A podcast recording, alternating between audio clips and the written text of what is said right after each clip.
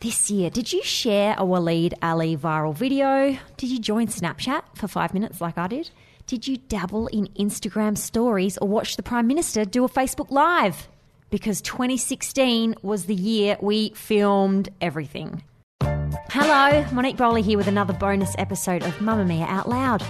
And we're saying goodbye, farewell, adios to 2016 with the moments and the big trends and themes of the year.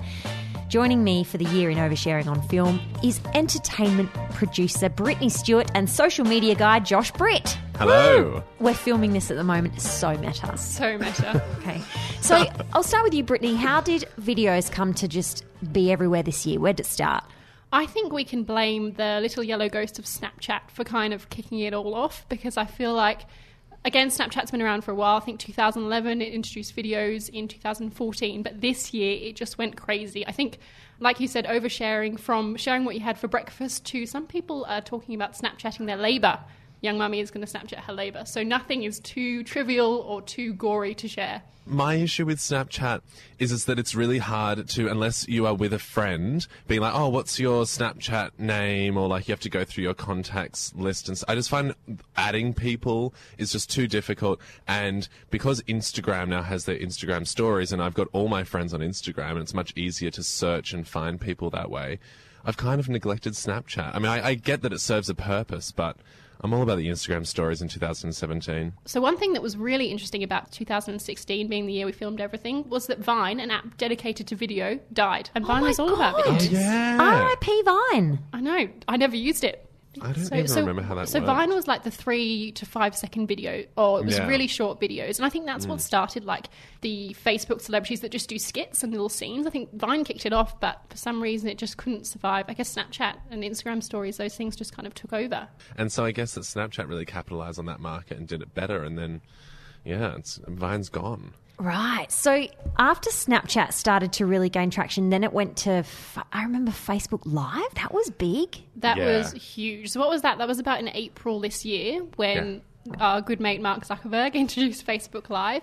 Hey everyone, uh, we're live from Facebook headquarters uh, for the first ever uh, live Q&A that we've done as a community together. And that was literally like giving all the expensive video production equipment to you in your pocket. And it's insane. Uh, I mean, particularly with the election, we saw a lot of Facebook Live coverage.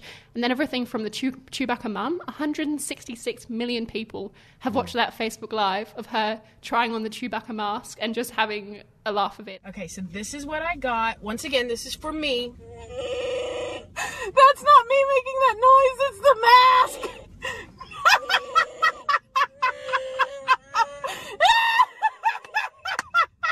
oh, I'm such a happy Chewbacca!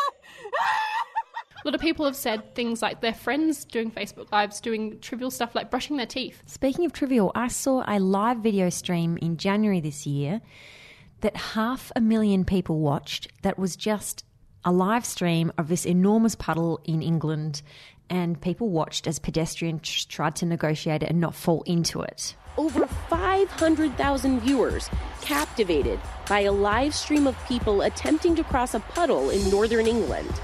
From leapers and jumpers to climbers and swimmers, puddle watchers everywhere were treated to six hours of man versus nature. Half a million people watched it, 100,000 tweets. And some commentators have said that hashtag Drummond Puddle was a very defining moment in social media where people will just watch a live stream of anything. I'm getting FOMO you just talking about that. Yeah. I need to see what happens. So I also feel like Facebook suddenly went very pro video. A lot of Mm. people talk about the Facebook algorithm, Josh. Is there some Yeah. magical formula that meant Facebook pushed video into our feed? Facebook became more about videos because they wanted to try and get a portion of YouTube's audience. And so they were very much interested in pushing out videos. And also, the Facebook algorithm, which changed mid this year, um, was designed to ensure that you saw more family and friends content rather than publishers or videos. But the, the reason that videos do so incredibly well is because Facebook prioritizes engagement. And so if something is uh, being a lot of people are tagging their friends in the video, um, then p- things will just snowball and it kind of goes it go, can go viral very quickly. So the video is really tapping into the human condition or is funny or topical, then you're more likely to tag a friend and then Facebook recognizes, oh, this is of interest to a lot, lot of people and it will continue to snowball and then send it out to as many people as it possibly can. I also read or heard somewhere that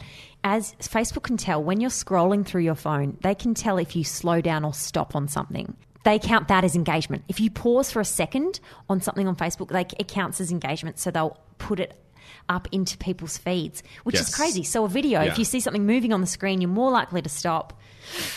Yeah.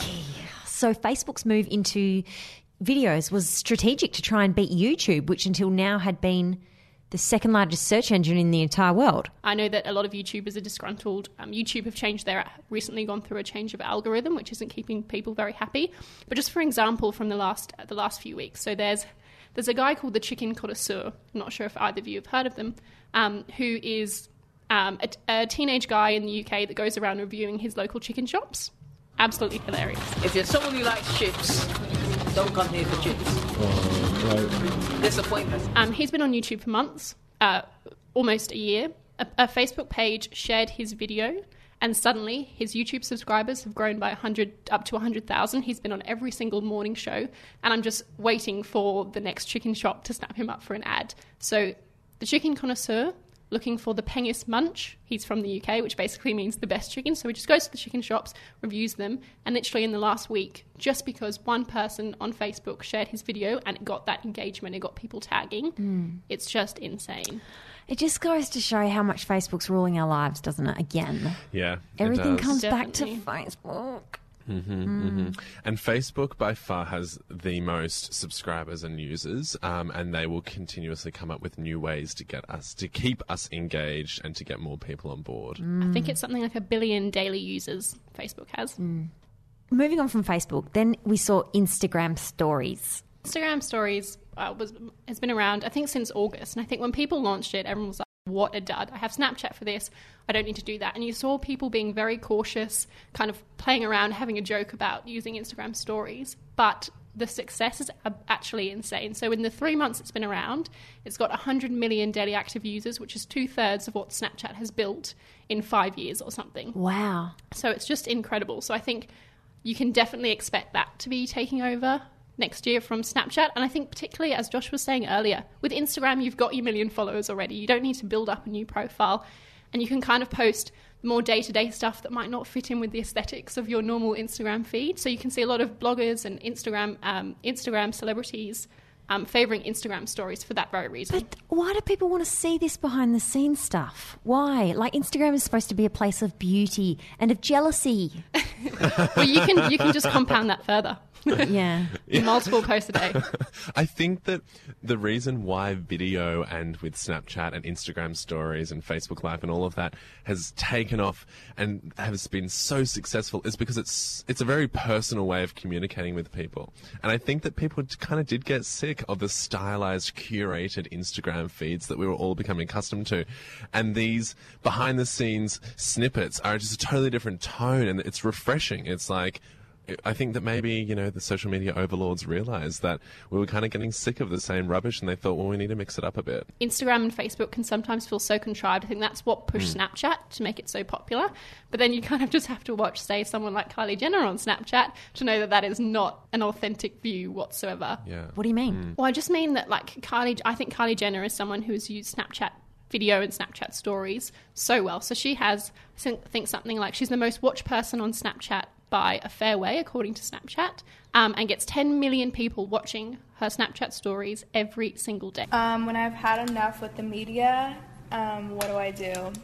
Honestly, I just talk everything out. I'm a really vocal person. If there's a fake story about me, I'm not gonna waste my energy trying to like prove everybody wrong. It's just like not really worth my time because you're not gonna please everybody. So to put that into some kind of perspective for you, the same number of people watch Kylie Jenner Snapchatting her, singing, singing in her car, or doing her makeup, or literally just pulling about 5,000 different poses in a mirror, than the number of Australians who watched William and Kate get married and the 2005 Australian Open final um, with Lleyton Hewitt. So that's 6 million people watched Wills and Kate, 4 million people watched those Australian Open. The two most watched broadcasts TV programs in Australian history combined is the number of people that watch Kylie Jenner on Snapchat every single day. And she does nothing but pout. She does nothing but pout. and and put samples of her lip kit, Yes. uh, the colours of her lip kit and lipstick on her hand. This is Genius. Genius. or infuriating. We also saw, uh, apart from celebrities, we saw newsmakers really using video this year in really interesting and different ways. Yeah, I think that with the US election in particular, I mean, the, the thing that I love about a Facebook Live is, is that it is breaking news. And so television stations in particular will say something is breaking, but it's probably half an hour, an hour after the event has actually happened. Whereas with uh, Facebook, uh, Facebook Live, it actually is breaking and you're watching it second by second, minute by minute, and it just transports you across the other side of the world, and you feel like you are in that room or or in the in the scene. is it's given power to people in areas talking about Syria, talking about Aleppo, the places where mainstream mm. journalists can't get to. It's allowing the citizens to kind of literally, as you said, showcase what is happening minute by minute as it's happening, which I think is such an incredibly powerful tool. Mm. Mm. So, what were the big video trends this year, Josh? I think Mannequin Challenge is one of my favorites. Um, it's basically where it's a short video um, of a whole group of people, and they're in whatever you know, like a basketball court or an office or on a plane, and they're all frozen in time. And Like so statues. Yeah, like statues. It's it's trying to be like like a time warp, I guess. Like it's like time has stood still and someone is going through and filming it with a camera, um, and you get kind of that like what would be if time was to stop and everyone was just to be dead still. That's kind of the the, the effect. And people are so brave about it, but like I've seen some where they've got like babies who are clearly not having any of it and kind of just kicking their legs or laughing. But yeah, everyone has been doing it. Everyone from like you said, Mamamia have done it to like my local restaurant down the road has done it to my gym. Like it's just crazy. It's just taken off. Some of the gym ones were incredible, like people doing handstands and hanging upside down. Like it was just insane. I loved, I loved that that video trend. Mm. I loved the video trend of the viral monologue. Sonia Kruger's not evil. She's scared and she's trying to make sense of the world. And yesterday she admitted to not feeling safe. How do you think she feels now? It's this cycle of legitimate fear that's met with hostility or derision that's led to more than half a million Australians voting for Pauline Hanson two weeks ago. So, Waleed Aly did viral editorials on everything from the milk tax debate to Donald Trump leaking tapes. Um, I really thought that that was a good way to encapsulate a big issue in a small amount of time that it w- felt engaging to me. And because I don't always get home to sit down and watch the project, it's like the shows come to you. Same with John Oliver. I don't watch his nightly show, but I feel like I know what's going on because that's come to us. And I So think it's that's about convenience too. Definitely those bite-sized pieces and i think news organizations and producers have very much cottoned onto that.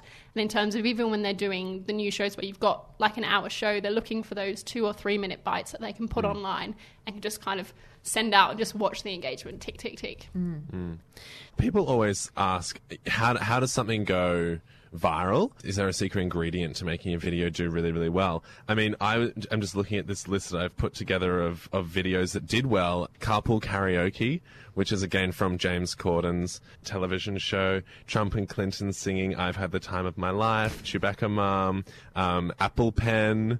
Those sorts of videos are so diverse, and there's there's no real reason why any of them have gone viral. But I think that what we will see is um, producers constantly trying to put out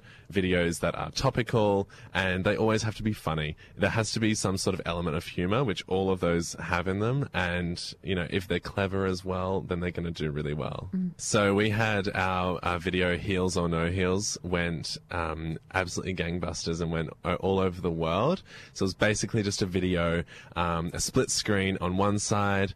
Um, one of our staff is Bryony wearing no heels, and on the other side she was wearing heels, and it just showed her in a whole bunch of different daily situations. Uh, the it received collectively over 17 million views, and then overall. Um, in 2016, Mamamia's Facebook received a whopping 234 million views across all of our videos, which is extraordinary. And so we really are in the age of viral videos. So 2016 will go down in the history books as the year we filmed everything, but it's not going to stop. 2017 sounds like we'll be seeing more live labours, li- live women giving birth. Um, so if you, yeah, you can watch total strangers give birth or put lipstick on in their car. Like it's just. It's a weird time, guys. It's a the weird age we time. live in. Thank you very much for joining me both today. Thanks, Mons. No worries. That's Thanks, Josh Mons. Britt, social media guy, and Brittany Stewart, entertainment producer for Mamamia. See you next year. Bye. Bye.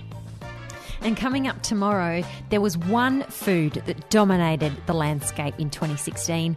Beloved by health food nuts and hipsters alike, it was a very humble fruit that dominated both brunch and dinner time conversations. Talk to you then.